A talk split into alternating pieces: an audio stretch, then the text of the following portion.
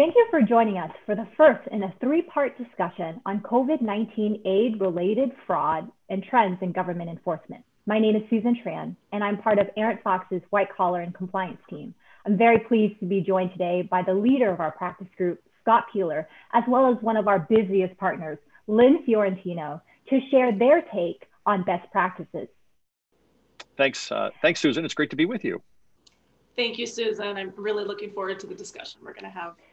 And really, really excited to have you here. And I think it makes sense to start with a little bit of background about the Paycheck Protection Program, which we'll Great be referring idea. to today, referring to today as the PPP. Now, the PPP was enacted uh, as part of the CARES Act in the earlier part of 2020 to provide assistance to small businesses during the COVID 19 shutdown.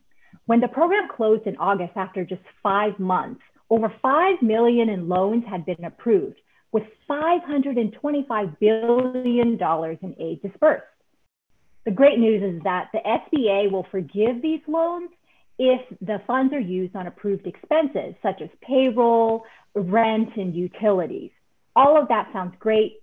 It's much needed aid for small businesses. So, where's the risk? Scott, well, this is a question for you. That's a great question. And I think it's really important we focus on that because that's the question we're asked a lot too.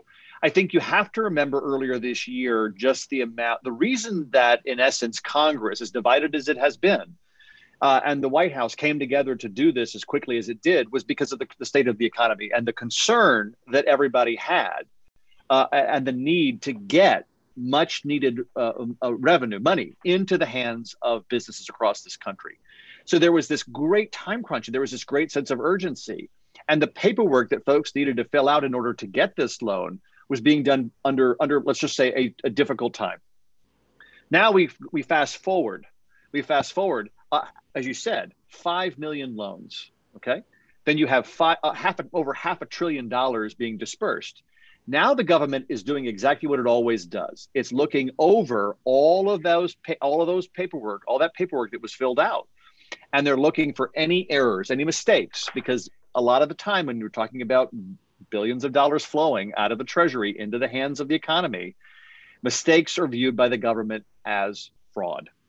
And when that fraud appears to be large or, in their view, intentional, suddenly you're talking about, to us in the white collar world, as potentially defending a, a criminal case or an allegation of criminal conduct in the sense of somebody intentionally defrauding the government out of this aid. That's the risk. And Scott, you make a great point there. I mean, you know, when you look at the level of scrutiny that the government, especially at the federal level, um, that's not to say that the state government enforcement is not also active, but really, when we look at what's going on at the federal level, just in the, you know, the handful of months that this program has been active, we have seen at this point, you know, over 50 individuals, uh, sorry, over 65 individuals charged in federal court um, with over a half a billion dollars in losses. Um, and so law enforcement is looking at stolen identities, bank fraud, wire fraud, false statements, all of the, the litany of fraud related you know criminal conduct here. Um, and and the scrutiny is it's high. They're they're looking closely at this. So uh, the, the justice department's working hand in hand with other agencies and it's it's it's a very very active space and I think the tie won't go to the runner. You know that expression, the tie goes to the runner. In this case, a tie, if there's a there's a question, the government will see it as fraud and likely criminal fraud. And that's that's a real concern. Definitely. I guess the question that I have and other businesses have is we're you know we're we're past the application uh, aid you know initial aid application period. Now we're into loan forgiveness. So really, do businesses need to worry about the government reviewing their PPP loans and applications? Absolutely, and I'm not I'm in no way suggesting that companies to be concerned that they did anything wrong. I think the question that you're really asking is should they be concerned that the government will view a mistake as potential criminal conduct and thus putting them at risk. There is no question about it. And, and I also think it's important to clear up a mistake that many people have gotten earlier this year. Uh, when the Treasury Secretary Mnuchin indicated in, in a series of statements, he seemed to give the impression that as long as the loan amount was under $2 million, mistakes would not be looked at potentially as criminal. That's the way a lot of people at least heard what he said. That is not what he said. And the reality is, as, as, as I know we'll talk about, not only in today's session, but in the other sessions we're going to be talking about as well, The government has brought a lot of cases where the amount is, is criminal, far less than $2 million. So this idea that there's sort of this amnesty of under 2 million, false, entirely false. And let's not also forget that now we can talk about the fact that a new administration will be, will be starting in January and thus adding another level of enforcement um, priorities. Uh, but I'm positive, I think we're all positive, that the new administration will again focus on uh, this in, in a significant way. And that is very interesting. It definitely adds an additional layer of complexity. But let's go back to you know the fact that the majority of loans are for under two million dollars, so the right. amount dispersed. So, are there cases against individuals for alleged PPP fraud for loans less than two million dollars?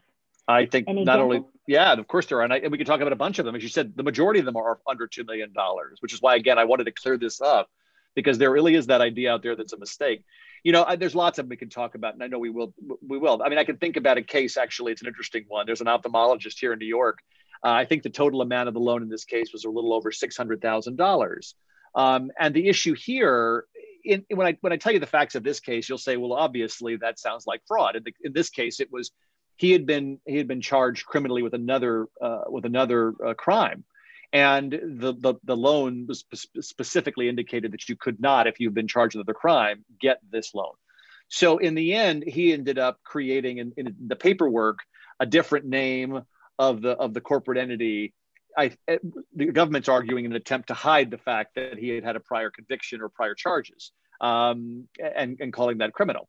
The reality is, I'm not so much interested in the facts of that case. I'm interested in the fact that could somebody make a legitimate mistake because of a DBA or the name of business has changed over time or changed. There, there are lots of areas, and I've done this long enough. And Lynn, you, we all, Susan, we've all done this long enough to know there are lots of things that are really just mistakes or the complexities of life that isn't criminal conduct. But again, the government is laser focused on mistakes equal fraud, and they're, therefore these, these things can get out of hand in a hurry.